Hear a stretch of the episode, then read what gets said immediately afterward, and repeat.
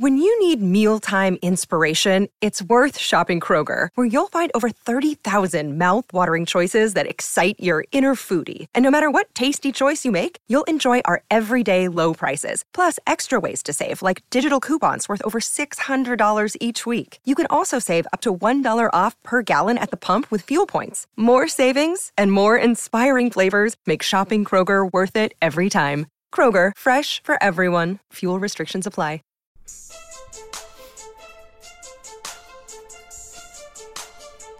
That's why. Welcome to the Back Row Fantasy Show with your hosts, Jeremy Barker, Aaron Arms, and Chad Niddle.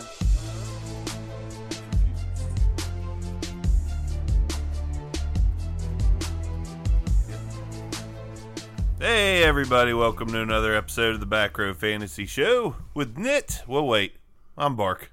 And it's Knit to my right. Yo, what's going on this morning? And it's uh, Arms' replacement, Mr. Lambert, to Hey, my what's left. going on? To be determined if replacement for a while. The Twitter poll will be up momentarily. Got some big shoes to fill. Not really. Or, well, he's not that tall, so it's Not really. As long, as long as you have two feet that work and one of them doesn't drop, you're good. Uh, Poor arms. Actually, you have big shirt sleeves to fill because uh, some of the listeners are impressed with Arms' guns. Well, he doesn't have sleeves to fill. That's true.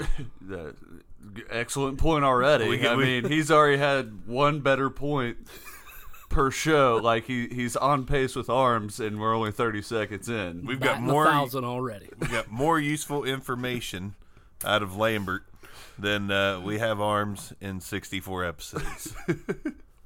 and, and there's no TNA with Lambert. There's not. Yet, yet, Not it's yet. He might get comfortable on the mic over there. That's start ripping sleeves off. It's getting hot in here, guys. Anyways, so Lambert, Jeremy Lambert, two Jeremys on the show. That's probably why the Twitter poll needs to be voted to remove arms. Why not have two Jeremys and a Chad? it kind of sounds like a, a voter thing in Florida. Like, what was that whole Chad thing? Oh, the hanging Chad. Hanging Chad. So we can have two Jeremys and a hanging Chad. Two Jeremys hanging with Chad. Exactly.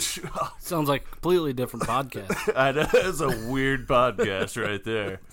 Uh, stuff gets weird. Let me let me put myself. Let, let me retract that. That would not be the name of the show. Stuff gets weird around here. It happens. But yeah, no no boobs hanging out like arms. You know. I'm, I'm starting to like this already. I feel like I can look that way now and not, And not like puke. I, yeah, not, I can look over there and be like, oh, okay, hey, we I can make eye contact. Are those are those sleeves? Oh my gosh! this show just got so much more reputable. uh, for for us? YouTube, here we come. Exactly. Oh yeah, we can do YouTube now. We don't have to worry about like, you know, subscribers clicking unclick as soon as we get to. And to my left is ours. Oh Can't, I can't watch this. God, It's like watching an episode of, of House when they operate. Just put the camera like here, so you just catch the quarter of Arms's head, and then you guys. One quarter is all it takes to turn it solving off. problems this morning too. The, repla- the the substitute host solving all our problems we've had for the last sixty four episodes. Just need a fresh perspective. yeah. I like it. I feel really good about this this morning. Uh, do you feel bad for Arms yet? Who? Uh, uh, uh, uh, that guy, Aaron Arms. Oh, well, well, well, no, no, no. No. No, no, I don't. He's in Florida. You know, me and me and you are proven to be able to carry an episode by ourselves. Me and him are not. So you take me and you and an actual stand-up guy like Lambert. I think we're good. It's only downhill from here, though. Yeah. It, well, it's time to subject Arms to a little ridicule. I kind of feel like I should be using a different voice, though. No, No, like like when you guys filled in for Arms, he sounded a lot different. That was perfect. That's pretty good. He's even got the arms. For What do we need that guy for? like the Twitter poll could be: Do you want Arms as Arms, Lambert is Arms, or just Lambert as Lambert? I mean, Or, or bark and knit as arms yeah. Because it works. Uh, you know, there's. God, we really don't need him. Jeez. we have like multiple options here. We have three people who could do an arms voice. We gotta stop talking about this, or else I'm gonna start contemplating losing a friend. He's gonna be so pissed when he listens to this. He's just gonna be seething on his way back home. Yeah, like right now, the three of us going forward could actually do a four man podcast with arms, but him not it, know anything about it. I can already feel and see in my head how he's gonna act. So like next time he comes, like you ready to do this? But no, I guess. Yeah, All right, how was your vacation? That was fine. Yeah. And he sits down like you ready, ready to roll? He's like, yeah, sure. Who's your top? Who, He's gonna be your number short. one linebacker today? Blake Martinez. Uh, Ohio State. Uh, so what? What you got Oh, on? What, man. what you got in store for us today, Barker? I'm enjoying this way too much. I don't know if I can talk about football. I feel like I feel Nah, like we Jeffrey Ross should be here. Oh yeah, the roast, the roast of Aaron Arms. We just need a good host. Hey, that's a good. That's, a good right. moment. That, oh shoot, I can't. We don't have the same setup. I was gonna play a little ditty and add some voiceover to it. The roast of Aaron Arms with Chad Niddle, Jeffrey Ross, yeah. Lisa What is her? Uh, Lampanelli. Lampanelli. That's yeah. it. That's it. Lisa. And they always throw in that one oddball host and Jeff Goldblum. Dude, Jeff Goldblum.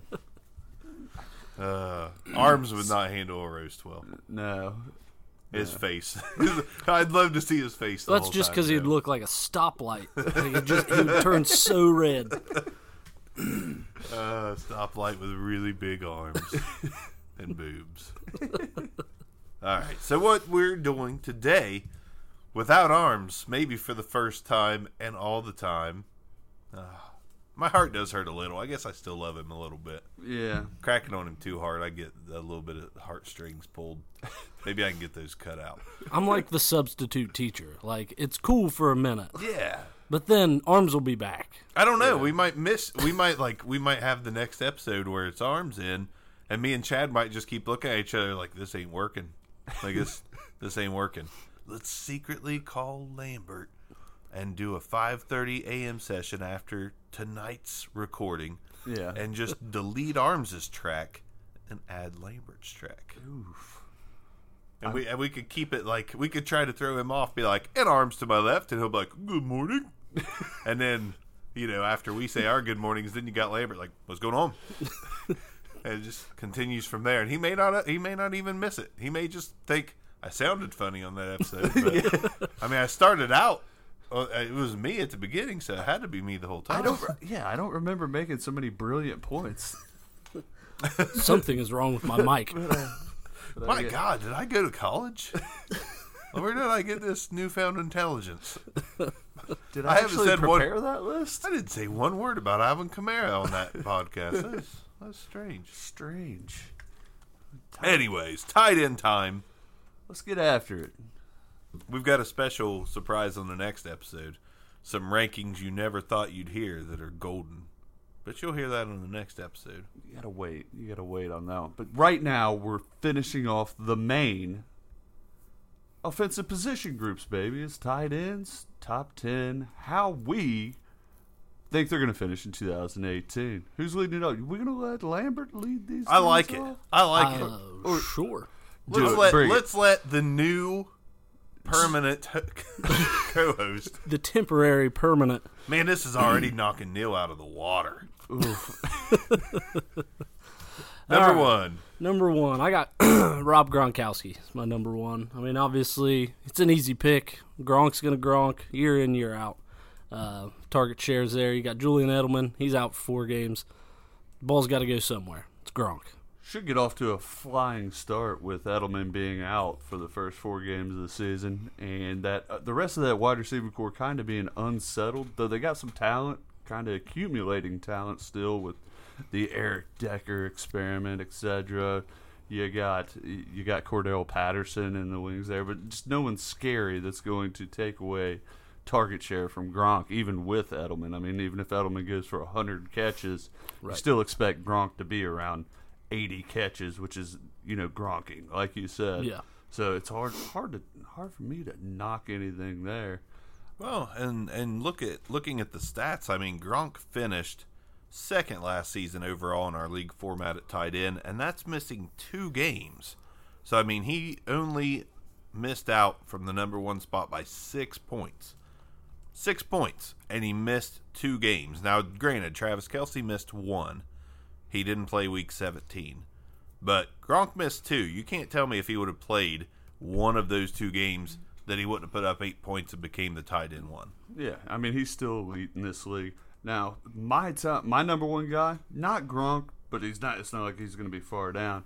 I'm going with Zach Ertz. I like I like the what he did not only during the 2017 campaign, but right into the playoffs, right into the Super Bowl. I mean, you saw the guy break out over the last three years. I don't think there's anything that says he's going to digress.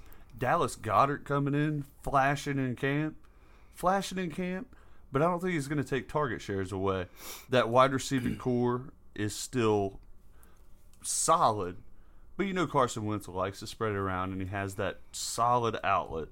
And your six foot five, two fifty Zach Ertz, I think he takes the top spot and leaps Travis Kelce, leaps Rob Gronkowski, just based on, just based on having a whole season to uh, to really get in another groove, put up another 75 catch, approach a thousand yards, get in the end zone eight times, something like that.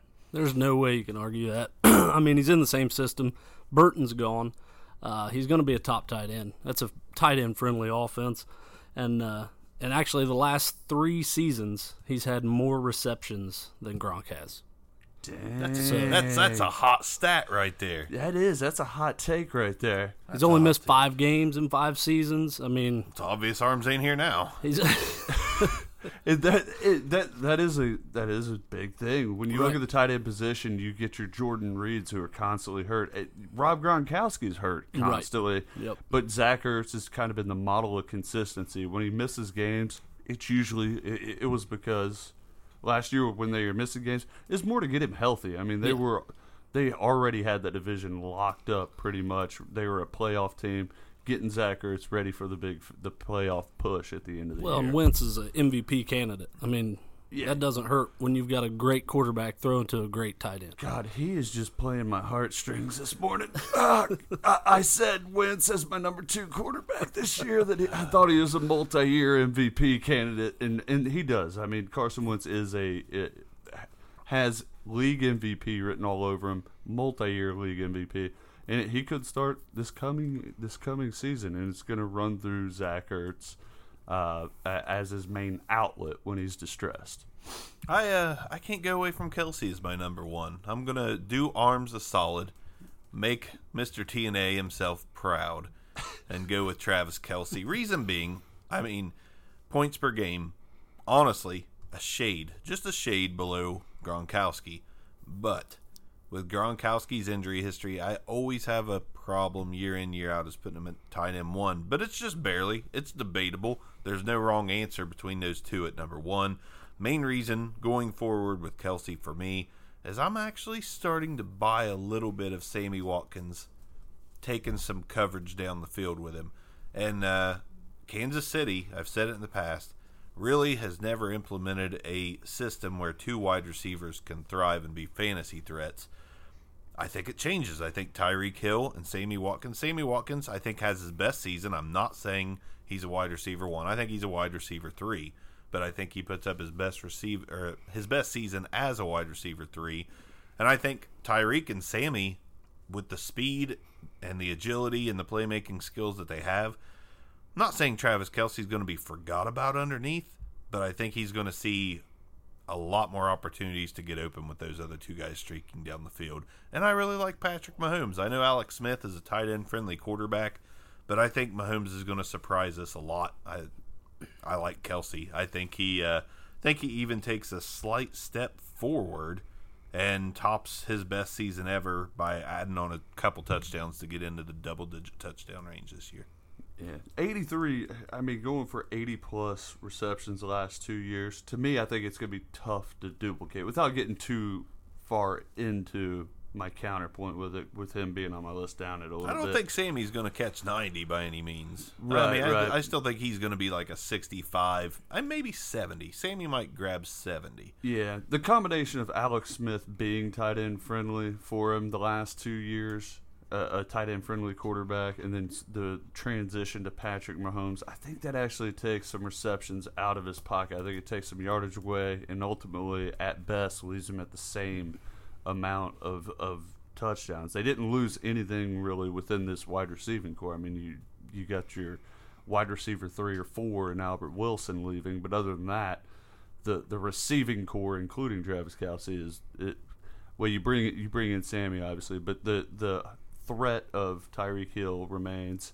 I don't know that you're going to see an uptick in in anything he's put on paper this year. Last thing I'll add, I think it's going to be a more exciting offense. You get Kareem Hunt, Tyreek Hill, Sammy Watkins, Patrick Mahomes, who's really good on his legs.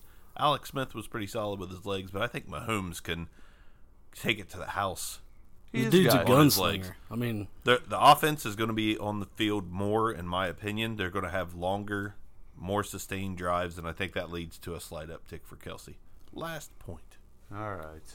I didn't want to talk too much on him because he's my number two. I would have had him at number one. It's just with the new QB, it's hard to it's hard to throw him up there. Understandable. Dude's missed one game in four seasons, and in those four seasons, he's had more yards than Gronkowski. So it's hard not to keep him up there in the one two.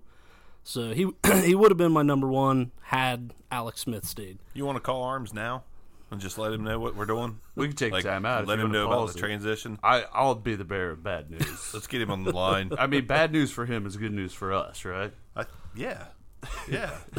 Let's, uh, So so you went Gronk. Gronk Kelce. You're at Gronk Kelce. Yep. I'm at Ertz number one. I really like Ertz number one. Obviously, I'm gonna go back with Gronkowski. I mean, I I've always been a Gronk fan. There's no reason to get shy away from it. Again, for a lot of the reasons you brought up. You know, anytime you can get. Here's the thing: when you get 13 games out of Gronk in in, in the 17 week schedule, eh, going into fantasy, and if you get 10 games out of Gronk, you've a lot of times won those eight to nine, eight or nine games that he played by himself because he has so much separation from the pack, the other tight end group. You have these this other the other part of the big three coming up with Kelce and with uh, with Ertz, but Gronk's just been that dominant force for the last six years. It's hard to go away from it. I mean, last year he eclipses a thousand yards, has 69 receptions, eight touchdowns. I love it. Gronk's gonna Gronk. Is he ever going to be a shade of his old self? That 90 reception, 1300 yard, and 17 touchdowns? No, we know we know not to expect that. That was an anomaly at best. But you can expect him to approach 75 receptions. If again, I like that. Could have went with more authority. You can expect you can expect him to, whatever Chad said. But you could expect him to approach 75 receptions, go over a thousand yards, and ap- and also approach double digit touchdowns, which is approaching number one, just depending on what Ertz or uh, Kelce does. For me, Gronk's safe at number two because I feel like he is going to miss a few games and not do a major. Again, hard to predict injury, but then again, an aging veteran in a team that's supposed to be in the playoffs, you can expect him to be maybe shelved a game to get healthy somewhere here and there. So for me, that that holds it out a little bit, just enough to keep him out of number one. I won't add too much because we've got a lot of Gronk love already this morning, but Gronk is also my number two. And like Nit said, and like Lambert said, he may miss a game or two, but the games he gives you, you're getting 23 points. More than likely, you're getting 23 points. He's a wide receiver one when he's healthy. Yeah. I mean, I mean that that's the easiest way to compare it. You don't get that. You haven't seen that other tight end position. He had a rough game, game one of last season. Had he scored 23, 24 points, his average would be up there near 20. And uh, that's that's the consistency level. He had more 23 point games than anything else last season. Uh, I, I'll I'll take a couple missed games to get that production. That's that's uh, wins in your league when he plays. Yeah, if you have the roster space to quote unquote handcuff a tight end. Yeah, I mean, you could get whoever whoever's hot there. Yeah, you and, can I mean, grab Aaron Hernandez for next to nothing. oh god, I've been whoever's there- hanging around this town on the corner. been hanging around. I No, can't. no, no sensitivity for Mr. Aaron Hernandez. No, no. Lambert, get Number us to three? number three. I think I can predict who it's Well, going to yeah, be. it's going to but- be Ertz. Uh, again, the the top three are pretty interchangeable. I mean, they're they're all good. They're all going to be there. toss them up however they fall. Exactly, Literally yep. let them fall and Yep. Yeah. So I mean, we've already touched on things that makes Ertz great. Uh, so I'm not going to get too into it. See, I mean, Lambert even knows when not to add too much because and I feel we've like, already done it. I feel like he knows that your three is Right. right. also going to be Ertz, and maybe we could talk about him a little more. I mean, that's just brilliance right there. That is. really, really is. Let me uh, hold on just a second here. Ring, ring, ring, ring, ring, ring, Are you calling Arms? Yeah. ring, Please stop. ring, ring, ring. Make it stop. He won't answer. oh Lord. How are we supposed to tell him? I don't want to do it face to face. I'm nervous now. Yeah, we we should do this over the phone. It's a That lot was supposed to be a regular ring too. I wasn't expecting that. most annoying ring too. That was in horrific. I That was, that was like I love doing, that was like doing a show with arms. Man, all right. uh, Let me go ahead and kick mine in there. My number three is obviously Travis Kelce, but it wasn't. There, there's another guy. My number four was I wanted to find a reason to put him up in there, but Travis Kelce again. The reason I have him down at three is the Patrick Mahomes, and I will call it the Patrick Mahomes experiment. Dude's put nothing on tape in the NFL. True. Let's be plain and simple, kind of cold cut about that. He's barely played. He he has not played significant snaps. You still That- got cold cuts on the mind, eh? Cold cuts, eh? yeah, like me, like me a foot long cold cut. Nick really wanted to eat some bologna that's in this fridge in our new uh, recording space, and I that's not my bologna. Bl- It's not, it's not your blood, I think bologna is as bad as it gets when it's made. dude. It, That's true. It's So hillbilly it's- steak. It's though. awesome. No, I love bologna. I'm just saying, like Basically- it doesn't go bad. A flattened out hot dog.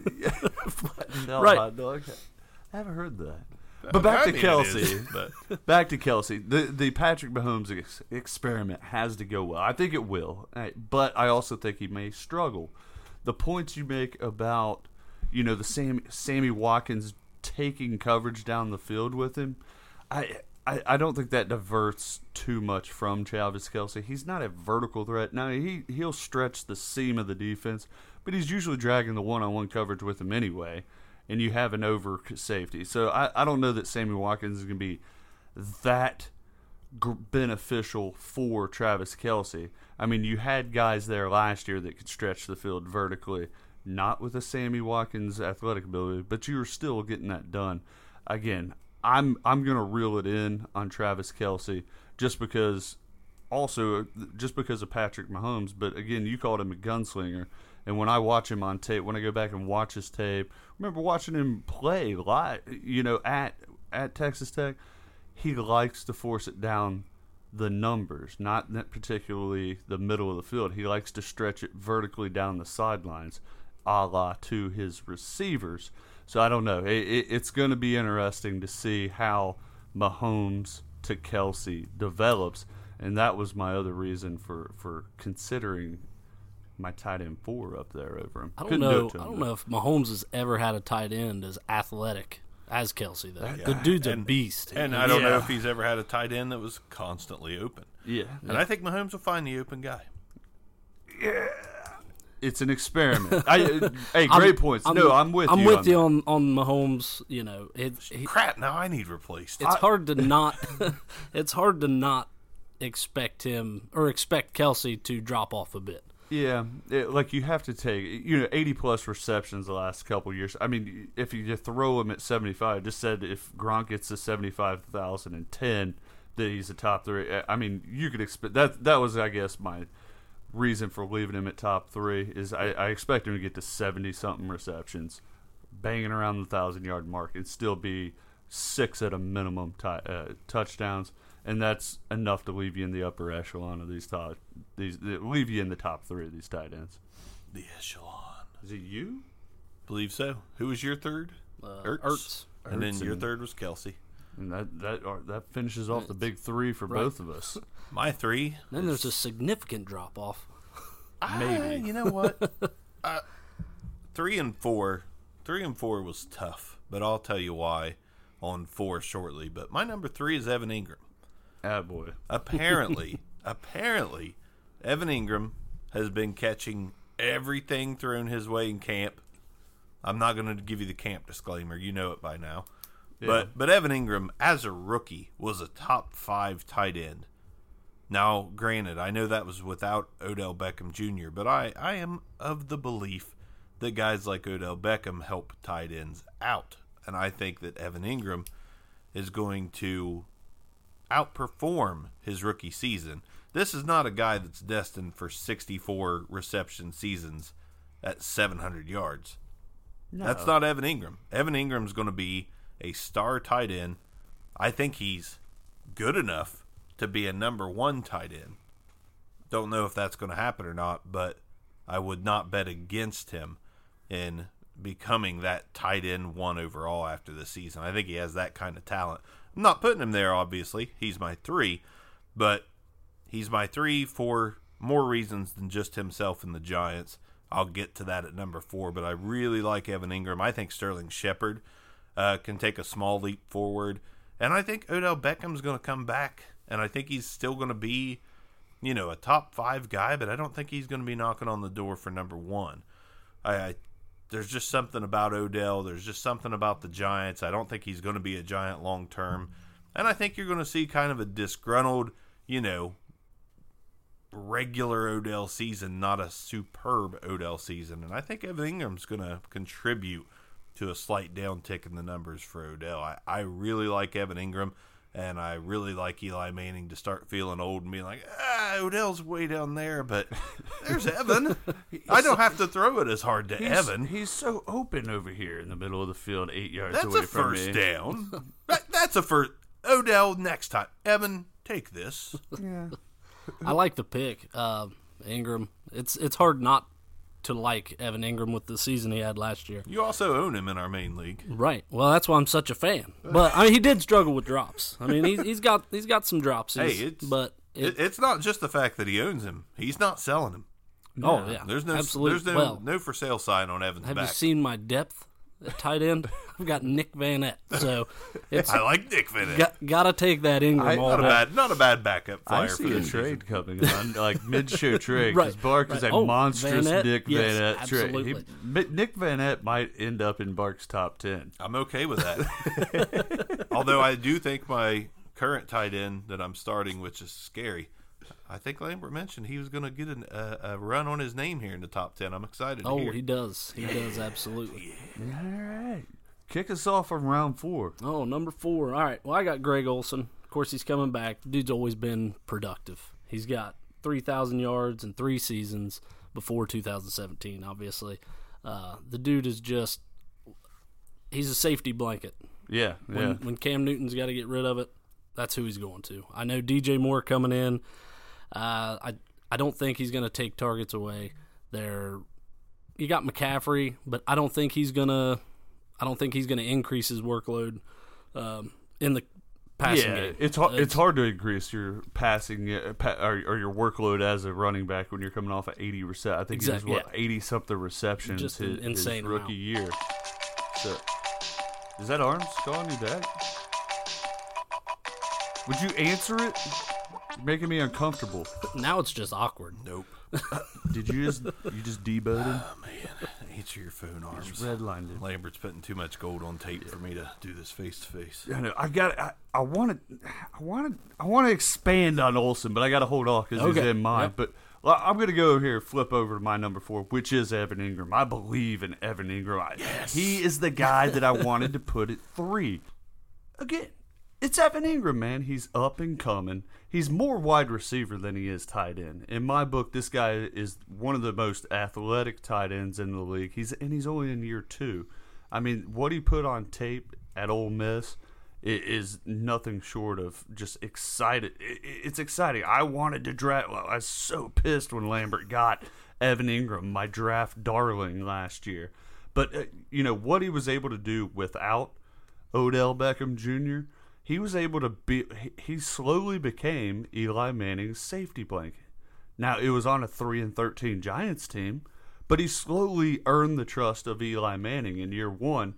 I think that trust remains. I think that that becomes that that takes that offense to a whole new level. Then you factor in Saquon Barkley is going to be drawing defenders up in the box. They'll actually have a legitimate running game for the first time in a long time in New York. I mean, you're going to be sucking down safeties. You're going to be sucking uh, linebackers up to the line of scrimmage. I Oh, hate man. you so much. it was so hard to not say anything.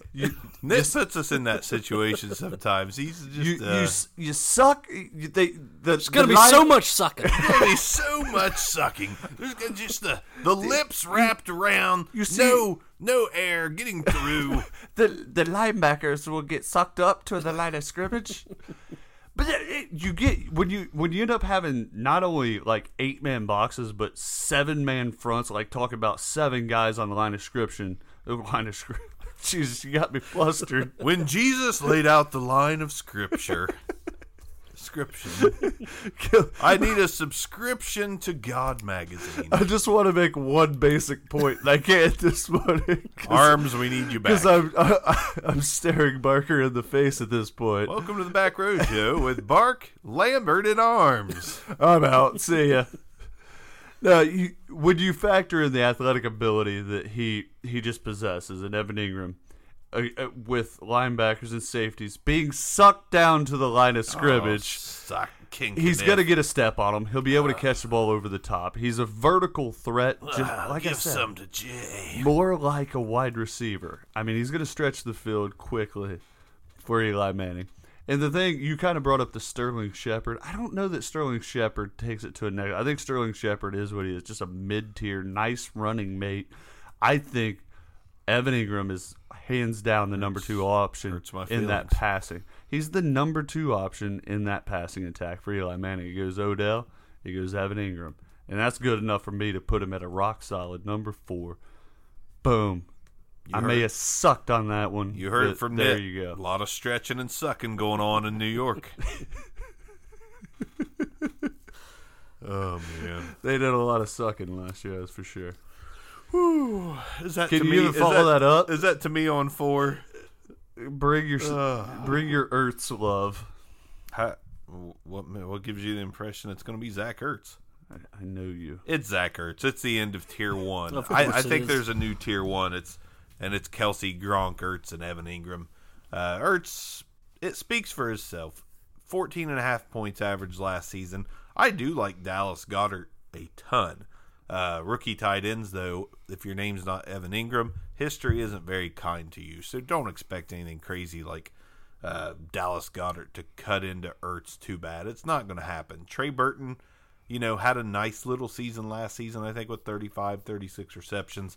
I expect a similar first year for Dallas Goedert, but maybe a few more touchdowns because I do like Goedert in the red zone. But Zach Ertz is Mr. Consistency. It's hard not to put him at number three, kind of hard not to put him at two.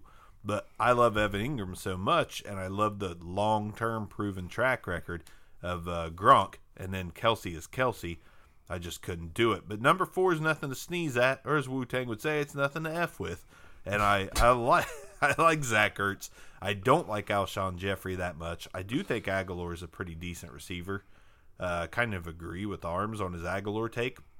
Agholor's growing on me, but there to me, there's no dominant wide receiver in Philly that makes Zach Ertz any less of the number one receiving option in Philly. So definitely good for top five again. Got him at four. The balance there in Philly is is what's what's scary to any of them, but also but but the, at the same time, Zach Ertz gets his looks. He absolutely gets his looks. He missed two games Gets and a was lot of sucking and stretching. Yeah, too. he, he he missed two games last year, you, and was basically out week 17. I mean, he played a couple quarters. That was about it.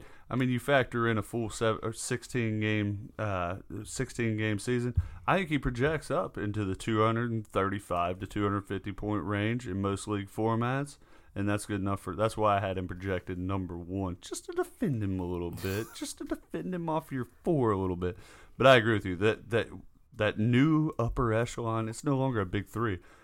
Put They're put 'em in interchangeable. Yeah, They're- you you can give reasons all day for any of them. And then, like you said, Olsen, Olsen's right there. The the the wily veteran is still there. Oh, Wiley. Ugh. I like the new four though. Oh yeah. It, it is good. It's it's a heck of a tier. I mean, it means you know you you have a good chance to land one of these guys because tight ends still shouldn't and don't get drafted in round one. I mean, Gronk used to. If your name's Arms, you take Kelce in round one because you're Arms. But I I I mean, realistically, tight ends shouldn't start going off the board till the end of round two. And with four big time guys in that first tier, you have a good shot of landing one as late as round four. Yeah, you can definitely wait to get a tight end. Arms. I don't want to wait for my tight ends to be taken. Cause arms will take Kelce and maybe Ertz in round two. now I know how arms feels. Like you hear it when you're listening to the podcast, but now I know how arms feels. Like And this it's ridicule weird. happens. How's it feels? It's Does it weird. feel weird? To just stare at two grown men singing to each other. That's how uh. that's how we roll. All right, moving on. Number five. Uh, we're going to go with Evan Engram um, for all the reasons that have been pointed out. The reason I have him uh, out of the top four uh, is target share. You've got Odell coming back. Don't bring your target share up in here. Ster- Sterling's going to take some. You got Barkley coming in. I mean, he's going to take he's going to take receptions away, and That's a good point. I, I mean, I don't know if it hurts, hurts, but that's it's possible. Engram, Barkley, Barkley's the whole package. Yeah, Gronk's the only one out of those top five. We'll, we'll go ahead and say, well, we'll say we'll stick the the four mentioned. Gronk's the only one that's like hands down target share monster early in the season, especially with Am or uh, with uh, uh, Edelman. No, Edelman, rec- no out. receivers, no receivers whatsoever. Everyone else, you know, you got Odell with Engram, you got uh, Tyreek Hill, if you want to say Tyreek Hill and Sammy Watkins with Kelce, and then you have, like you said, a solid receiving core. It is probably the best way to put that. I mean, you can't go. There's an elite receiver in Philly unless you really want to stretch Alshon. And to me, stretching Alshon Oh, into easy, that fella. ca- into that category. So yeah, target share wise, Gronk's your safe bet. Evan Engram's your your risky He's- bet he's when gonna you're be looking up at there. target share. right? Yeah. yeah. I have to add before Lambert continues, like the whole Gronk being the target monster because New England doesn't have any receivers. I act- it actually just made me chuckle. They just signed Eric Decker, and instantly on the depth chart, he's a starter. Like that's how bad. That's how bad your receivers are in New England. They're like, you know, looking at this guy on the street, like, yeah, he was good a couple years ago. Looking at this guy on the street, still looking at this guy on the street, and then halfway through training camp, they're like, God dang it, just friggin' sign him. Don't just sign him, pencil him in. Pencil right. him in, he's a starter. Hey, you, Nev- yeah, never over even- there, get in here. You're our number one. Hasn't even practiced yet. They pencil him in as a starter. I mean, that's the equivalent of being like, call Nit from the back row. He's six five. Um, He's got big hands, I hear. He's not too old yet. He's the same age as Decker. Let's pencil him in. Just just pencil him in. He's a starter. Yeah, Jordy Nelson's looked good out in Oakland. I mean, Eric Decker's got to have still have a few moves in his pocket. Cordarrelle Patterson hasn't ran the right route yet this preseason. I mean, I guess Cordarrelle Patterson's been making highlight plays all through camp. yeah, Probably on because he runs the returns wrong. only. Yeah, punt returns and kick returns. Did you see that fair catch he had? You Ooh, could sign. To. To just uh, tried out with a CFL team like the Patriots. You're better off with a 44 year old To than you are Kenny Britt. Just saying. Go ahead, Lambert. No, I'm done. I'm done on Engram. He's done. He's been talked about. Uh, he's gonna be We have worn his name out. We took him and mashed him into the ground a little bit. But I mean, rightfully so. He deserves to be in that big four. Hey, number five, I'm going to go to year four. I'll, I'll go Greg Olsen with a bounce back year. And it's coming straight down to there's, to me, I know me and you, Barker, have argued this point. What DJ Moore is going to be year one. To me, I don't think he's, a, I think he's like Corey Coleman year one m- minus injuries. Uh, You know, I'm not projecting injuries, things like that. I just don't think he's going to pick up an NFL offense immediately or the speed of the game immediately. I mean, the guy lives off of his athleticism. Talking about DJ Moore, he lives off of his athleticism. And guess what? That gap narrowed when you enter the NFL. Devin Funchess is nothing. It, he's just not a number one. I, I, he's barely a number two on a lot of squads. So to me, you can't overlook what you just said about target share in Carolina for Greg Olsen. Target share is going to be there for Greg Olsen. You know, the the wily veteran is still a veteran. He knows how to get open. He's going to get his touchdowns. He's going to get his looks. You know, you brought up McCaffrey. McCaffrey, I, I think McCaffrey can still be a 75 reception running back, but that's not taking many balls away from Greg Olsen. You know, it, it, Cam's going to cam. He, he's going to throw the short and intermediate routes. He's and, gonna dab a little, and he's going to dab and stuff. You know, I, act a fool like Lot- me and Nit do. A lot of run pass option in, in that offense, which leaves an open an open tight end a lot of the time if he's not in blocking. So, uh, to me, don't discount Greg Olsen banging around the top, even the top three. I mean, this guy was a top three tight end. Is there what two, three years ago? You enjoying that coffee over there, guy? Oh God. I mean, the guy the guy's been an elite tight end in the in the recent past. Mark Greg Olsen down top five finish easy, but My- he is starting year two. Sorry. No, you're good. My number five. Get to it right after I say arms. The the strikes are adding up. It brought me coffee. Mm. I just tasted it. Tastes like heaven. Lambert's doing great. I don't know what to Brought say, man. If let's just do it this way. I can't get you on the phone. Uh, arms, if you're listening, uh, you're out. Lambert's in. I don't know. Lambert probably don't want to wake up at five thirty a.m. No, I don't want to do this. more than just one time every couple, uh, you know, tri- you know, trimesters. I don't want to do this. I don't want to Right, do this. right. Why did I? Why? Number five, I'm going a little unconventional, especially for me and my past on this guy because I've never been really big on him. Because man, I hate injury risks. I just hate him. I just hate him. It's tough to take on. It is. But Alex Smith is a very tight end friendly quarterback. And apparently, I'm going to believe Jordan Reed when he says he feels healthier than he has in years. He thinks he's got all his Nicky Knack injuries taken care of. I don't go as far as to believe that, but I just have a feeling. The Bark Bank, take it to the bank, gut feeling that Jordan Reed is actually going to stay on the field for 14 or 15 out of 16 games. That might be stretching That it a might, little be, bit. that might be stretching Let's just sucking a hope, little. it- let's hope it's 11 of the first gonna- 13 games I'm that gonna they put could it- get into the playoffs. I feel like we're cutting into Dan Cummins stuff too. I'm gonna put a little suck on Jordan Reed, and I think Jordan Reed is good enough for a top five finish. I, dude's dominant when he's on the field. I like the pick. Like I think he's got top five talent. He does, and, And it's risky, man. Like it's risky, but You're bringing Alex Smith in. He's he's gonna throw to the tight end. That's all there is to it.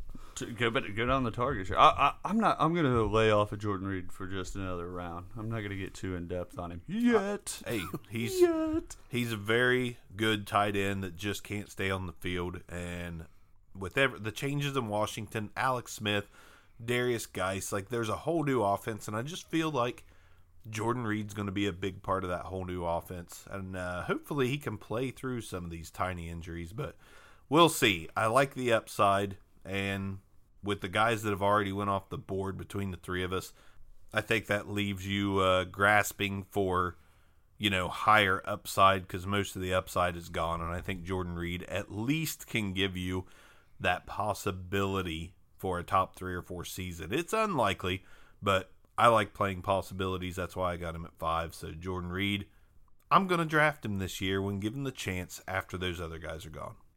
I like it. So we're on six. Six. Hey, Ryan, get us going here. All right, I got Kyle Rudolph as my six. He's got a new quarterback coming in. Uh, the new uh, offensive coordinator also. Do you like that?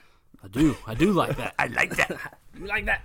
Now the uh, the new offensive coordinator loves his tight ends. You can look back. His offensive coordinator had Barnidge when Barnidge was relevant in fifteen, and Ertz in seventeen. So he, of course, you know I didn't put him higher. Um, I didn't have him in my top five, uh, basically because he had off-season ankle injury. We're gonna see how that plays out. Uh, but I do like Rudolph in his situation. My God. That is some good info. Bringing in the offensive coordinator. Ga- Getting he- some research done. the Gar- he he has the OC that Gary Barnidge had when Gary Barnidge went like for Yeah. seventy five one K and He made Gary Barnidge good. Listen to that info. Let's rewind this and, and see Arms' take on it. Uh, uh, I like Kyle Rudolph. Uh, he touches, passes, and uh, sometimes they are in the red zone. Thanks, Arms. Anyways, Nick. dude, I I I like that. That that's a eye opening, eye popping information right there. I mean, uh, you already factor in that he's got, gotten, at least in my eyes, an upgraded quarterback uh, in Kirk Cousins. Then you get an OC, a tight end, friendly OC. The the talent's always been there for Kyle Rudolph. Dude, that's that's good stuff. Makes me want to watch the OC. That's good stuff. Never.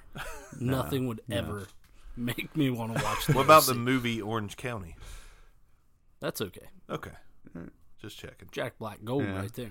Yeah. Hey, all right. Let me- My six, Jordan Reed. Well, I- I've I've been a Jordan Hey, Reed. I wasn't too high on him, I guess. No, no, no, no. I I have to have him top six. He's a guy who can project into the top three. To be quite honest, I mean, if you are, are right outside the top three at the very least, if he's healthy for those 13, 14 games throughout 2018, he is going to get his looks in this Washington offense. There's no one else there. I mean, you have you have uh, uh, Alex Smith who just force feeds the ball short and intermediate, and that's what Jordan Reed runs. But he's also a dominant red zone presence. He just has to be healthy. He had this the toe surgeries, whatever whatever was going on with the toe. Then the nagging hamstring injuries are supposedly behind him. You already said it. If he's healthy, buy him. Why not? You can get him a little later on in dynasty startups. You should be able, to get him with a little bit of a discounted price tag if you're trading for him. Uh, Jordan Reed's someone to monitor because of that situation, because of the target shares there. The target shares eh, just exploding for him in 2018. Exploding. I knew you'd like that. You like that? Are we on? Are, where are we We're on at? six. Oh man, too many sexual uh, innuendos on this episode. A lot of sucking and exploding and stretching, and actually, it just sounds like somebody by themselves. Anyways, all Would right. you just go? Oh man, so so six. I am. uh I'm gonna go with Greg Olsen. I mean, I, I felt bad for putting Jordan Reed ahead of him, honestly, because Greg Olsen is more, you know, consistently on the field and available for Cam Newton, and he's been Cam Newton's favorite target for a long time. Just coming off an injury and a little bit of age, and I just like the upside of Jordan Reed, just a tad more than Olsen, but you cannot go wrong if you come out of your draft with Greg Olsen as your tight end one. That's not a bad thing. You didn't get the top tier, but you got somebody who's been in the top tier before and could very well do it again. I like what Nit said. Funchess, don't really care about Funchess. I mean, if I if if I can get him on the cheap as my wide receiver three or a bye week guy, I'm Roll gonna dice. I'm gonna do it in case we're wrong. Uh, DJ Moore I like, but I don't like to bank on rookie receivers in my starting lineup. It's just not a good idea, Mister Kenny Golladay over here. Yeah, definitely. I don't think you ever started him, but no, I did. but we we we uh you know we we do love Kenny Golladay. Me and Lambert share that love. A lot of trade a lot of trade proposals going on for Golladay in the past, but I digress. Greg Olsen is still the guy. He's the he's the target monster in Carolina. If you're going to own any pass catcher out of Carolina, it needs to be Greg Olsen if you're planning on winning your league in 2018. Well, let, let's just go ahead and make the point that when Greg Olsen went down last year, it was a scramble to figure out. All that offense changed. Yeah, Oh, yeah. completely. They had to rethink everything that they were going to do in Carolina when Greg Olsen went down. So you know, you and they're only a few years removed from a Super Bowl appearance with a healthy Greg Olsen, Yeah. and Well, it, it was. and I think that's the only reason that Funchess was relevant last year. Yeah, and I- I McCaffrey agree. had as many as he had. Yeah. was because there's no Olsen. Yeah, so it, Greg Olsen makes. uh, Sadly, this is one of those offenses where the tight end makes the offense tick. No, no, I mean they now- just turned Funchess back into the tight end. I, I, mean, feel I feel like it just slapped Cam in the face a little bit, but uh, you know, outside of the quarter, the the offense clearly goes through Cam. But Well, at- Benjamin didn't mind slapping him in the face. So. but once you look at the passing attack, that receiving core plus tight end, it runs through the tight end from that perspective. Boom. Boom. Seven ish. Seven. All right. Seven ish. Seven-ish. Seven ish. Yep, I got Jordan Reed again. Like I said, he's, Hey. he's top five talent. Uh, the dude's efficient when he does play. If you can just get him to play, Yeah, like uh-huh. hey, put a band aid on it and get back out on the field. Right, But it's right. cut so deep. it hurts. It's my toes. My toes hurt. It's like a paper cut on my toe. Give us, dude- a, give us some interesting I got facts. I got nothing really. He, Theme he of the did- show. Suck it up, He did a, he did avoid uh, the pup list for training camps, so so he is out there with them. His season's But- already off to a, a Right. wa- wildly That's- successful start. That's what Oh, you yeah. want. Jordan Reed, you're not on the pup. Boom, pick him up. Best off season in years.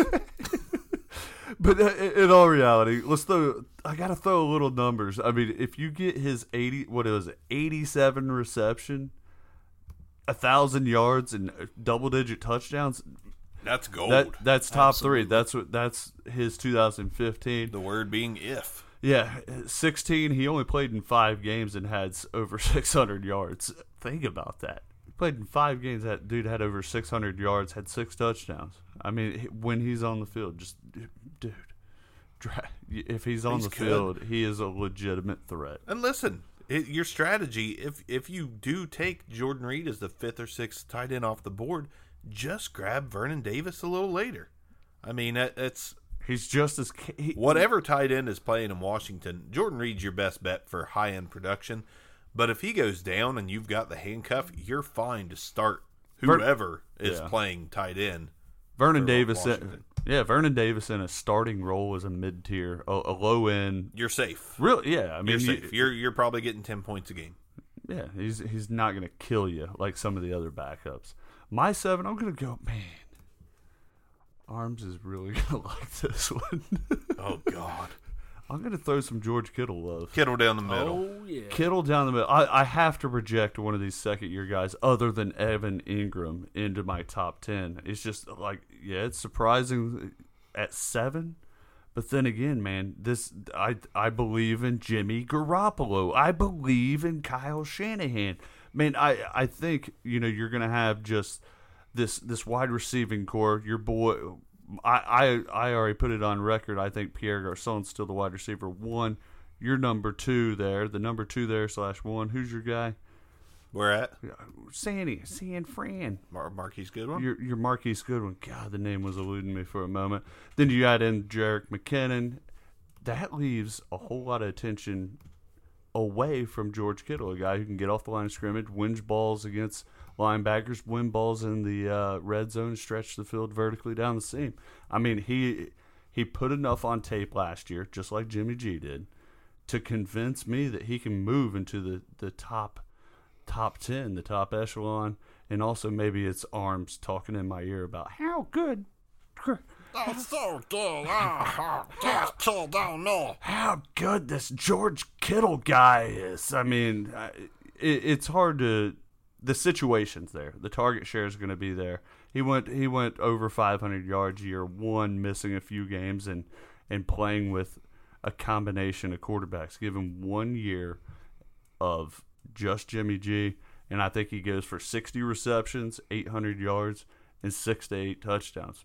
That's good enough for top top seven. I don't like banging it. around Ain't seven. nothing to f with. That's I don't sure. like it. I think he played mediocre with Jimmy G. Oh, there's no no ifs, ands, or buts. I mean, the dude did have hundred yards in the final game. Yeah, Uh, he he missed. He missed. One, he missed one game last year, but he only had 500 yards. He had 43 receptions. I don't think it's gonna increase much this year. I think he might get he he'll get over 600 yards probably. I think his receptions aren't going anywhere. He'll be right around 40 or 50. And uh, his touchdowns aren't gonna. He's not gonna jump off the page with touchdowns. I don't even have him in my top ten. I'm just not a Kittle fan. Lambert fighting for his right to party without George Kittle. Yeah, I mean, eh, I'm just at looking. Forty-three, five hundred and two. Nothing exciting, but it's for a rookie on a bad team for most of the year. That that's I guess that's my biggest point. It was a bad team for most of the year, and he was just a rookie. They're figuring things out. Now you got again a full dose of Kyle Shanahan. He's been emerged in that offense. He's been uh, with Jimmy Garoppolo for a full off season, I think it could be a, a scary good situation for for George Kittle. He I no, hope no, so. I'm with you. so. Yeah, yeah. George Kittle has to make that leap. It's uh, it's on George Kittle's shoulders. Yeah, Uh, yeah. you know, it, it's up to him to make that leap. But I trust it. I trust it. I'll, I I'll- hope he's successful, but as a as bringing him in as my tight end one, I can't do it. Yeah. Give All right, me. Seven on me. Yeah, seven's on you. old fella coming up here. But uh, old fella had one of his most productive seasons reception wise ever. I cannot let the Delanie Walker slide happen any longer. Thank you. Granted, this I'm is glad you stopped it. this is a guy that you want to win now. This is not a guy you want to bank on for the future. Uh, not many tight ends are super productive past the age of 33, and Delanie Walker is 33. The possibility for drop off is there, but the production from last year combined with uh, you know some of the lesser seasons, the first half of his career, we're talking 10 to 20 receptions. We're not talking a lot of wear and tear and a lot of hits taken. So I'm going to buy into Delanie Walker for one more year.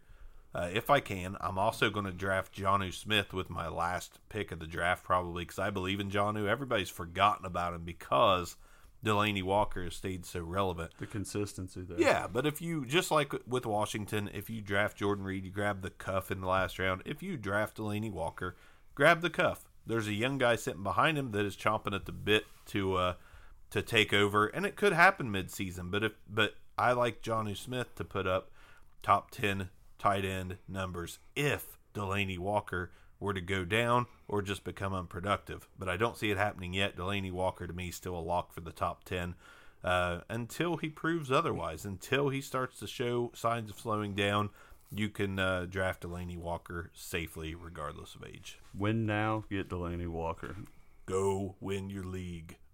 I love it. Delanie Walker's my number eight, so there's not a whole lot I can argue with. The dude had 60 receptions and 800 yards in the last four seasons. They just extended him, so I don't think there's any belief in Johnny Smith in Tennessee. I, I I'm loving I the wouldn't, Delanie. go, I Walker. wouldn't go with anti-belief. They're just going with the guy that's that's done it. Well, they're not expecting him to take over anytime soon.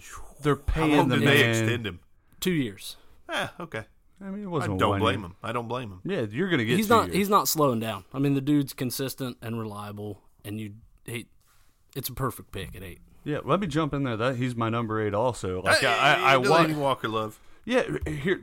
What you just said, the reliability, that that's what he is. You get guys who are superbly athletic, superbly dominant in the red zone, and then you just get tight ends who are superbly wa- reliable, and that's Delanie Walker. I mean, the guy doesn't leave the field, and a lot of the time he's only garnering four, five, six looks a game. I have a cousin named Garner. But he does that four, five, six. He is getting four, five, six targets a game every single game, and then he has those upticks, those those nine targets, ten targets that he projects or that he, that he turns into six, seven receptions.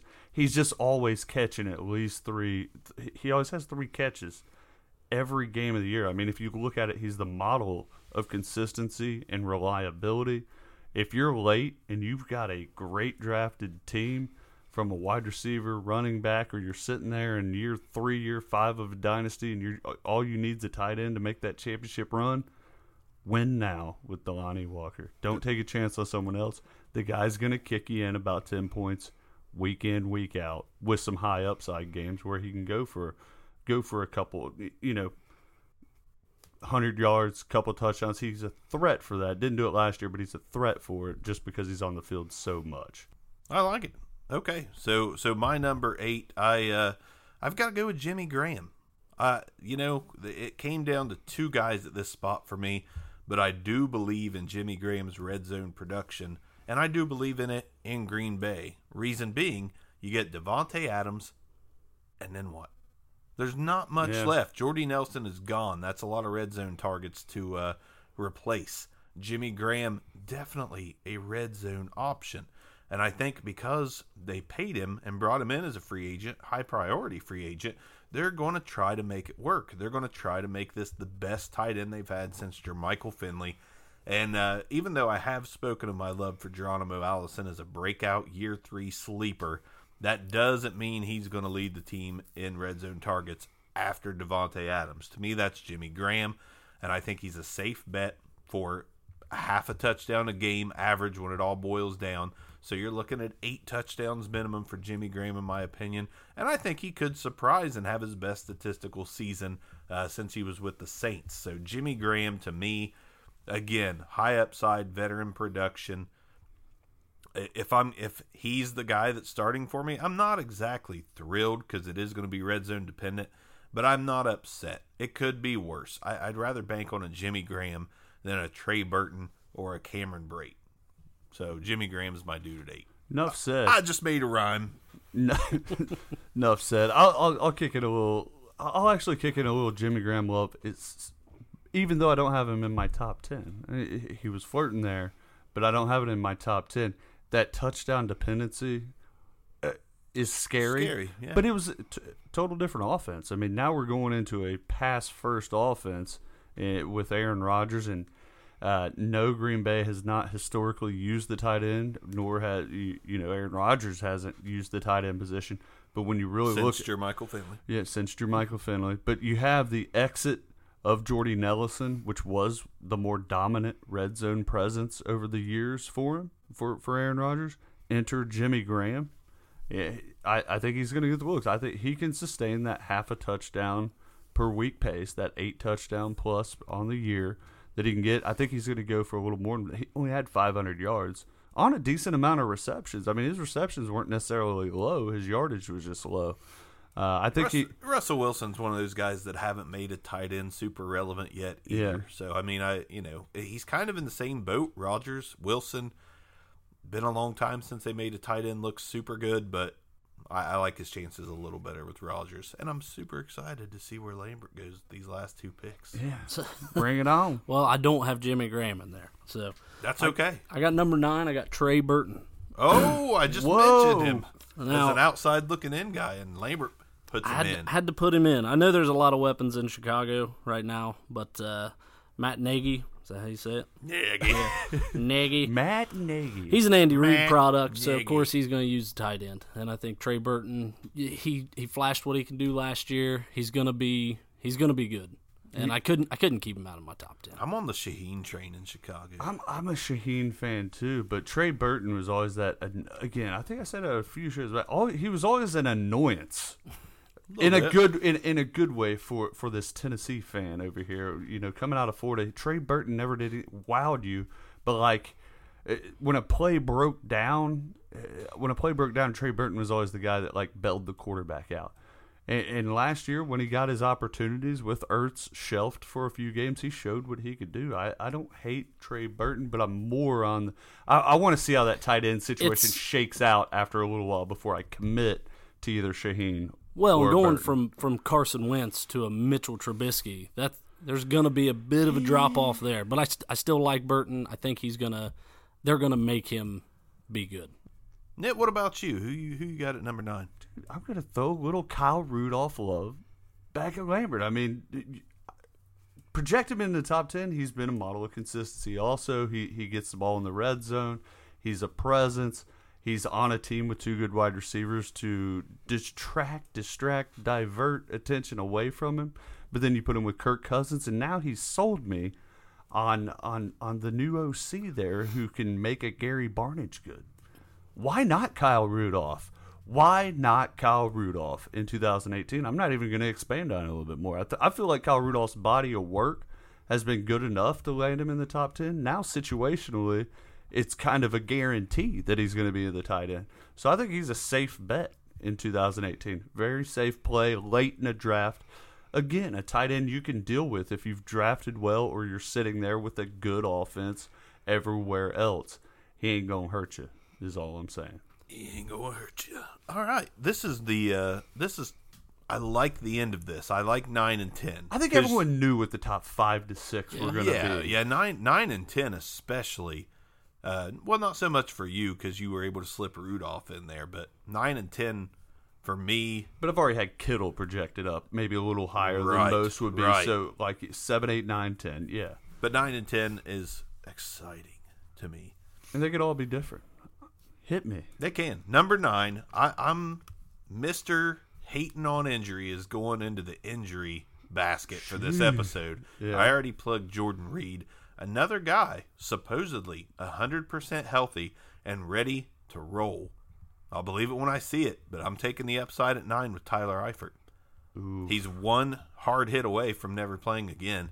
But, But but when he's on the field, he has proved that he can be an elite tight end. And if you can grab an elite tight end with the ninth one off the board, you take that chance. Again, tight end is a position to where if you mess up, you can go grab a Jared Cook off the waiver wire. You can go grab a Charles Clay cheaply. You can grab Antonio Gates. Uh, if Antonio he Gates does end up resigning, which he probably will after training camp because he's he's old. He- He's old. They don't want to put him through training camp. He knows what he's doing. But you, you could take a flyer on an Austin Hooper, a Blake Jarwin, somebody in Dallas, if you mess up. But why not take the risk on Tyler Eifert at nine? Andy Dalton is behind a rebuild offensive line. I'm not saying the team's going to be great, but they do look like they should be improved. And if Eifert is on the field, he's going to be a part of that improvement. I love Tyler Eifert as a late sleeper pick in your top 10. What tight was it? He led the league in touchdowns. I believe, hi- I hi- believe one season he did. He led the NFL in touchdown receptions in what 2000 I believe it was 2015. I mean, you you that upside out of the number 9, number 10, one of the the last starting tight ends off the board. I mean, it, that is a position like you like you said. You could take a chance on a Tyler Eifert, maybe a little bit you know, tenth round of a draft, twelfth round of a draft. He he should be there. Just pick him in the right spot and then have a backup plan. I mean, you're getting high end upside for a very late round pick in a lot of cases. I think a lot of people have forgotten about Tyler Eifert. I I'm. I'm a fan. As a Bengals fan, I like Eifert. Although I will say, no one wanted him in free agency. No one tried to sign him, so he came back to the Bengals for this year. Very true. And I, I, that worries you a little bit. Granted, there's the injury history, but I kept him out of my top ten for that. He's talented, and the Red Rocket's going to throw him the ball. the red riot That's right. rifle you rocket. said it. He's behind new offensive line, and and if if Eifert is healthy, then yeah, his his talent is up there. Yep. I, I, his talent is right up there with Jordan Reed's, honestly. The only reason I have Reed higher is Reed's injury worries are less concerning than Eifert's. Easily put. I like that. Knit. Round this top ten off for us. Number ten, I went with the guy slightly getting drafted around where Eifert is, Getting excited. and that is Eric Ebron. Ebron. Oh yeah. Now Doyle's in front of him, but I think he's going to easily overtake Jack Doyle. I agree. Uh, you got Andrew Luck throwing him the ball. Get this Eric Ebron, since the year 2000, Gronk, Tony Gonzalez, Jason Witten, and Jeremy Shockey are the only ones that have more yards before turning 25 years old. What? What? Dude could be a top 20, could be a top five back with uh, Luck throwing him the ball. There's no one else in Indianapolis. Frank Reich, he uh, he comes from uh, Doug Pederson's tight end favorable offense also. So And listen, we forget that Eric Ebron, even though the name brings laughter to folks, he is only 25. and we're not talking he's going to turn 26 during the season. He's not. He's 25 all year long. it feels like he's been in the league a long time. He's only played four years. Last year was statistically his best year reception wise. And he is going to a new home. Detroit's always been a place for tight ends to go to die. Indianapolis has gone has been a place for tight ends to thrive. I like Eric Ebron. He didn't make my top ten, but I love the pick because I agree with everything Lambert just said. It's a good. It's a good risk. take. finished thirteenth in our league format, so it's not a stretch to bump him up there. No, and and if you look at you talk about him having to overtake Jack Doyle, which I I I'll go ahead and agree. I'll be the third in agreement on that. I think he could, his talent is, is superior to Jack Doyle. Jack Doyle finished sixth last year.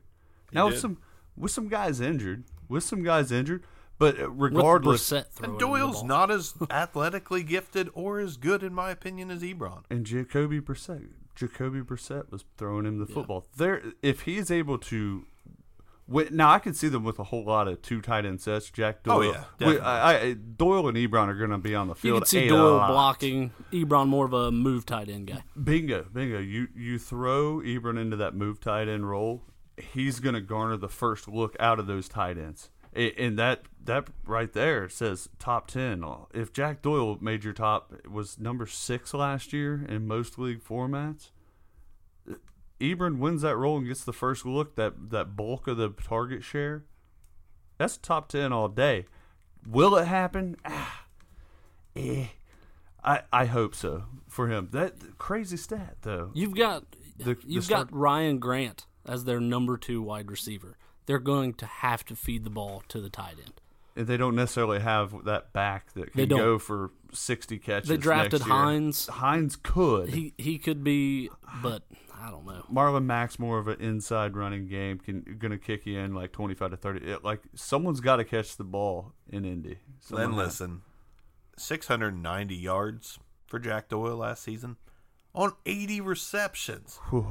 That's, that- that's that's an eight and a half yard clip. That's like barely getting downfield. He's a big, lumbering, small handed dude that Eric Ebron is going to make look obsolete, in my opinion. He did, Jack Doyle doesn't get open. The defense leaves him alone because they know alone. if he catches it, he, they can drop him immediately. Yeah, Like- when they're calling out their signals, they're like, "Ba da da ba da ba." Uh, Doyle, don't worry about him. Yeah. Ba da ba da ba da. Third and fifteen. Just let just let Doyle run like twelve yards out of the pil- field. Brissett will throw it to him every time. It's gonna take him thirty seconds to get there anyway. At 30 second 40 time. Uh, man, so my number ten, and uh, I uh, a little mad at you right now, Barker. You called him a flyer just about eight seconds ago. Okay. Austin Hooper, man. I, I like Austin Hooper's. I, I like his his situation. Playing with Julio, a Calvin Ridley coming in again, diverting, deflecting some attention away from the tight end position. He's gonna be able to get open over the middle. He last year he goes for right around fifty receptions, a little over five hundred yards, only three touchdowns.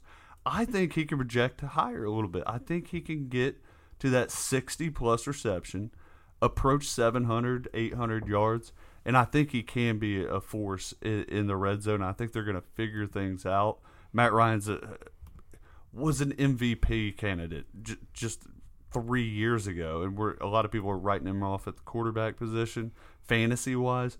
I think Matt Ryan's going to be fine. I think Austin Hooper's going to be a part of their success. It is a little bit of a flyer, especially projecting a top ten finish, but I like the situation for the third year player. Someone who's already put a little bit of game film together to where he's caught the ball and competed at the NFL level. I'll take a chance on Austin Hooper again later on in the draft. Let me roll the dice.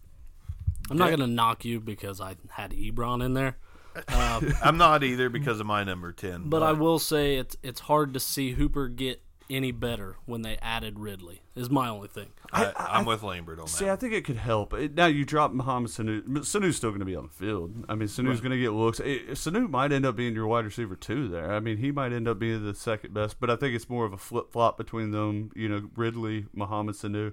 But I think that helps. Uh, that that can help Austin Hooper, who's not. I'll admit it. He's not a dominant, superior athlete at the tight end position. Very Jack Doyle-ish Yeah. very Jack Doyle-ish, but when you have to worry about three wide receivers, it does leave a tight end open. I think he's going to be able to kick in four receptions a game. You project that over 16 games, easy math. No, it ain't easy math, but I like it. no 60 plus 60 plus receptions. That's all I need out of a uh, out of a guy towards the back end of ti- tier one, I guess, or, or wide receiver or tight end ones. And I personally think you could aim higher with your 10th tight end off the board. Jarvis Landry left Miami. Yeah, He's leaving a lot of targets out there for someone. Danny Amendola has been Tannehill's go to guy throughout training camp, but as we all know, Danny Amendola doesn't play 16 games. Danny. Amendola may not play eight games this season. true. You've got Albert Wilson, who they've deemed as an outside threat and a dump off guy. Somebody's got to take a lot of those Jarvis Landry targets. Yes, I expect it to be Amendola early on in the season, but I believed in Mike Gesicki before the draft. I believe in Mike Gesicki after the draft. I believe in the training camp hype. I believe in what I'm seeing with my eyes from the training camp footage, and I believe that the uh, report is true that Tannehill has already made Gesicki one of his favorite targets. Tannehill has always been a short and mid range passing specialist. Deep ball, not so much. I like Mike Gesicki. That's huge upside at number 10 price. He's a rookie, so it's risky, but I liken him to this year's Evan Engram. I think he's going to put up about 80% of the stats that Engram did in his rookie year, so not par for the course with Evan Engram. But I like Mike Gesicki. There's no better flyer to me at the number 10 spot than Mike Gesicki. Guys like Hooper, guys like Burton, they've had their chances. They've been on the field. They may be good this year. It may all come together for them. But to me, go with the upside of a guy who could step onto the field and become possibly an elite tied end product from day one. Mic drop. Just had to get your Miami Dolphins in there, didn't you? Not even the reason. I love, I love, Not a homer. I love Gesicki though. You're right. Uh, there's there's no reason not to have him in there, although I didn't. But It's debatable. You can Tan- leave him out and you're still all right. Tannehill put up back to back 4,000 yard seasons before the injury. He's thrown the ball at least 580 times for three straight years. There's no receiving threats down there. DeVante Parker, not good. sucks. Right. Don't So, know why they haven't been listed as a Gesicki- starter. Stills. Eh. Yeah. Stills they brought good, in Wilson, not Amendola. There's Tannehill. somebody's got to catch the ball, and I believe you're right. It's going to be Gesicki. My problem putting him in there. I, I like the talent of Mike Gesicki. My problem is Ryan Tannehill. I'm not a Ryan Tannehill But believer. you guys And- look alike. Like the height, the build, eh, like you could Is he stringy? You is could- that his body type? Yeah, a little bit. You could technically, if you put on a helmet and got out there, people would think Ryan Tannehill was out there. Or I Jim could Furyk. probably play just as good as Ryan Tannehill. no, I have an issue with Ryan Tannehill, especially coming off. God, what'd he do to you? uh, especially coming off of energy. I, I, I don't know. I mean, um, I, I just he hasn't shown me anything to where he's a dom going to be a even anything approaching a dominant quarterback. The other problem is I keep talking about wide receiving cores helping tight ends. There is no wide receiving core. I mean, Kenny Stills has talent. Uh, DeVante Parker doesn't. Albert Wilson does. I, I mean, Amendola is not going to be on the field for a full schedule. We, you can almost bank that on that. I think the problem down there, there's the running game's unsettled. There's just there's Mike Gesicki might be the only bright spot in Miami in 2018. I hate to tell you that, Bart. Outside of the defense, I like their defense, but uh, a little I had to jab you and then Well, I, help you out. Let I just don't me- know that Mike Gesicki's going to have the situation gonna put up a top ten. I'm gonna, Go throw, ahead. I'm gonna throw this at you real quick before we. He's round- from a high flying Penn State offense who threw the ball, eh, just slang it around the field. I mean, they had Saquon, but they threw the ball. Trace McSorley distributed the football all across the field. And, and Mike Gesicki was a product of a good running game, good receivers around him at Penn State with a good quarterback. Now you put him in the opposite of that in the NFL, having to move to that game speed. Eh. Okay, so you you don't like Tannehill. I get that. I'm not a big Tannehill fan either. He's not dominant. He's not. But uh, Serviceable, yes. Travis Kelce did it with a non-dominant Alex Smith until Alex Smith decided he was dominant last year. Kelce's been doing it with a very Tannehill-like quarterback.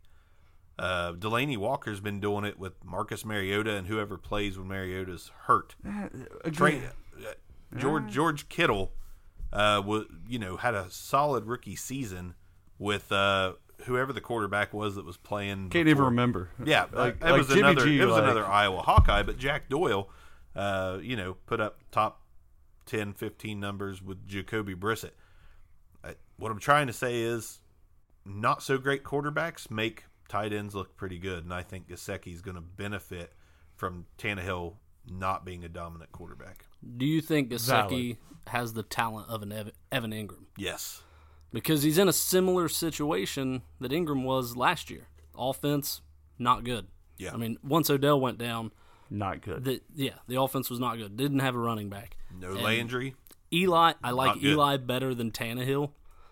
So that's I'm just trying. I like, like I said, Trying I to justify. Right, I Yeah. like Gesicki up there, but I, I didn't have him in my top ten for those Yeah. reasons. Let's talk real quick about guys we left out. Obviously, I left out Ebron, but he was on the cusp. I like Ebron as the top 10, but he just fell outside. He's probably my 11. Uh, I like Jared Cook a little more than most. Not a bad season last year. Yeah, talking about guy, other guys that uh, we didn't mention, none of us mentioned. Uh, oh, you got to give some love to OJ Howard, but there's Cameron Brate. Yeah, it's That's it's the a tough reason. situation. That's yeah. Like OJ Howard has all. You, you just talked about Gesicki, some of the uh, a young guy, George Kittle taking a leap. OJ Howard should take a leap, could take a leap, but won't because Cameron Brate. I like Vannett as a sleeper. I, I one of my uh, he's probably like my 15, which is crazy to hear, but I there's no one else. There's no one else in Seattle. Vannett could be a good flyer. Yeah, I I personally have looked at the L- the Rams situation out there between Tyler Higbee and Gerald Everett. I mean, they spent the draft capital on Gerald Everett, a- a second round pick, a decently early. I think sec- Higbee was a third or fourth. Yeah, I mean they've put some draft capital in the tight end position over the last few years, but just continue to go out and get receivers. And Todd Gurley's there, so I I, I actually like those two talent wise, but I, I know their situation's rough.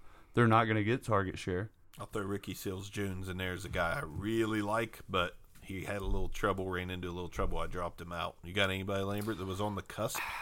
Njoku, got to throw him in there just Uh, for arms. Yep, Super was- athlete, David Njoku. He was in my considerations. But there's as well. just too many mouths to feed in Cleveland. Yes. Eh, the the one thing I good quote of Cleveland on Njoku. I, I got uh, anytime I can throw Njoku under the bus, I do. But Christian Kirksey, the starting linebacker up there, uh, was asked how Njoku was Oh, yeah. developing in camp, and his response was, "Well, the jugs machine's inside," Yeah. meaning Njoku can't catch. right. That- yeah. That and that's not good if your job Right. is to catch the No, ball. y- it doesn't matter how fast, Yep. how, how much you can stop on a dime in a 250 pound frame. If you can't catch the football, you're not going to see the field. You, you're not going to get. You're not going to garner throw. Well, and it's bad when Garner. when It- another. I mean, the other players are saying that about you.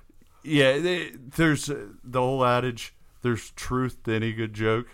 There's truth to that. Oh, yeah. The guy has has hands issues. I mean, and, and he's a converted wide receiver. That's that's probably one of the more scary things about him. He's a converted wide receiver. I not an Njoku fan. Go on the record saying it. He's just not consistent. I don't think he'll ever find the the cons- catching consistency to be a top fifteen tight end. Last guy I'll throw out there. Don't sleep on Charles Clay. You Oh, never. I was you never to know. say. I was about to say know. Clay. There's there's not a lot of weapons in Buffalo. He, he's that safety valve. A lot of these guys, the George Kittles, the Mike Gesicki's, uh, all these guys that we name, even Jordan Reed with the injury uh, pro- problems, Tyler Eifert. If you're wanting to roll to the ice on on any of these guys, Charles Clay should probably be drafted. Well, by, Josh or Allen. If, if Josh Allen ends up being the starter, rookie quarterbacks love tight ends. I don't know if Josh Allen will though. I think Josh Allen's going to be looking for the field goal post every time he throws the ball. Like, could I hit that?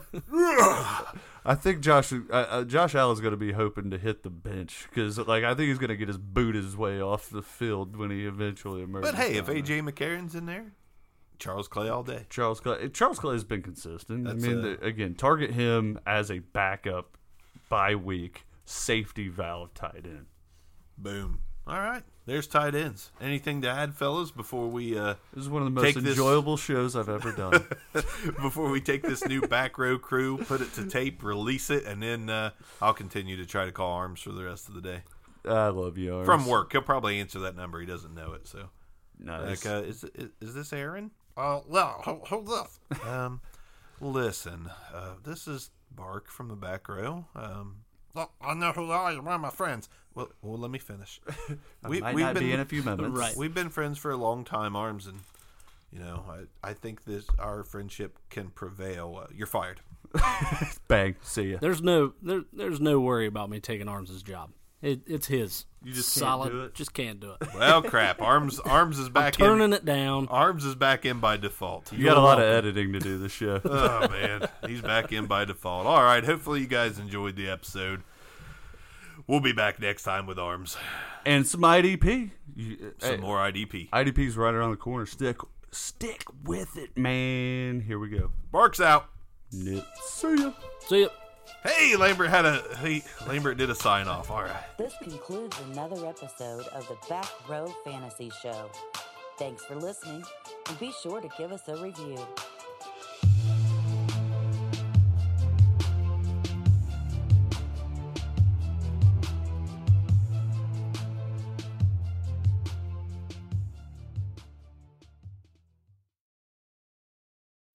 When you need mealtime inspiration, it's worth shopping Kroger, where you'll find over 30,000 mouthwatering choices that excite your inner foodie. And no matter what tasty choice you make, you'll enjoy our everyday low prices, plus extra ways to save, like digital coupons worth over $600 each week. You can also save up to $1 off per gallon at the pump with fuel points. More savings and more inspiring flavors make shopping Kroger worth it every time. Kroger, fresh for everyone. Fuel restrictions apply.